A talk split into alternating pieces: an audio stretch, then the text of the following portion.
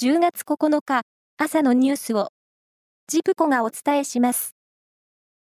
パレスチナ自治区のガザを実効支配するイスラム組織ハマスとイスラエル軍の大規模な戦闘で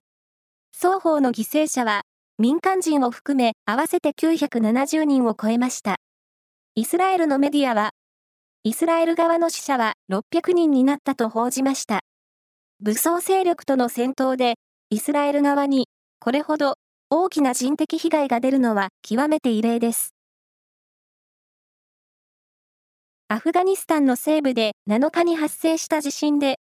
イスラム主義組織のタリバン暫定政権は8日、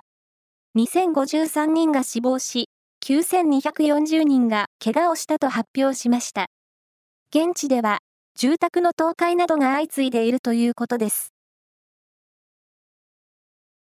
シカゴマラソンは8日、シカゴで行われ、男子はケニアの23歳、ケルビン・キプタム選手が2時間0分35秒の世界新記録を樹立し、初優勝しました。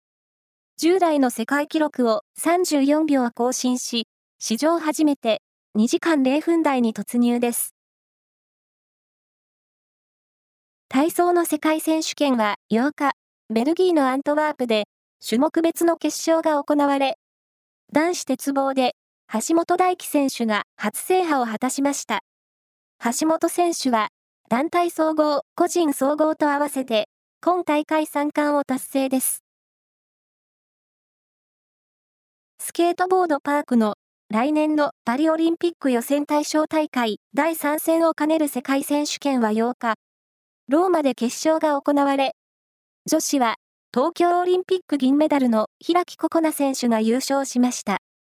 草木ひなの選手は2位、東京オリンピック金メダルの四十住さくら選手は8位でした。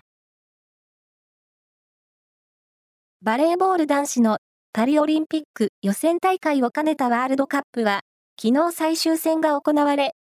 すでにパリオリンピック出場を決めている日本は、格上のアメリカ相手にフルセットまで持ち込みましたが、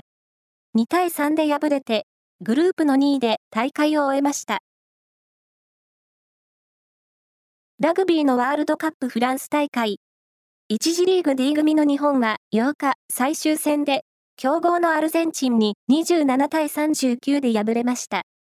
これで日本は2勝2敗の D 組3位となり、ベスト8進出はなりませんでした。以上です。